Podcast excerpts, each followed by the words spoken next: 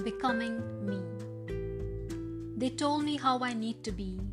The right way was so plain to see. Scared to be any less than perfect, seeking approval, never pause to reflect that my life was only mine alone to paint my truth and stories home. Swimming against the rising tides, petrified on life's roller coaster rides, refusing to accept defeat no more I struggled with locks of every door. How could I fit in and blend in well, tormented by doubt in everyday hell? Until one day it struck me hard, I wasn't winning a race nor a reward.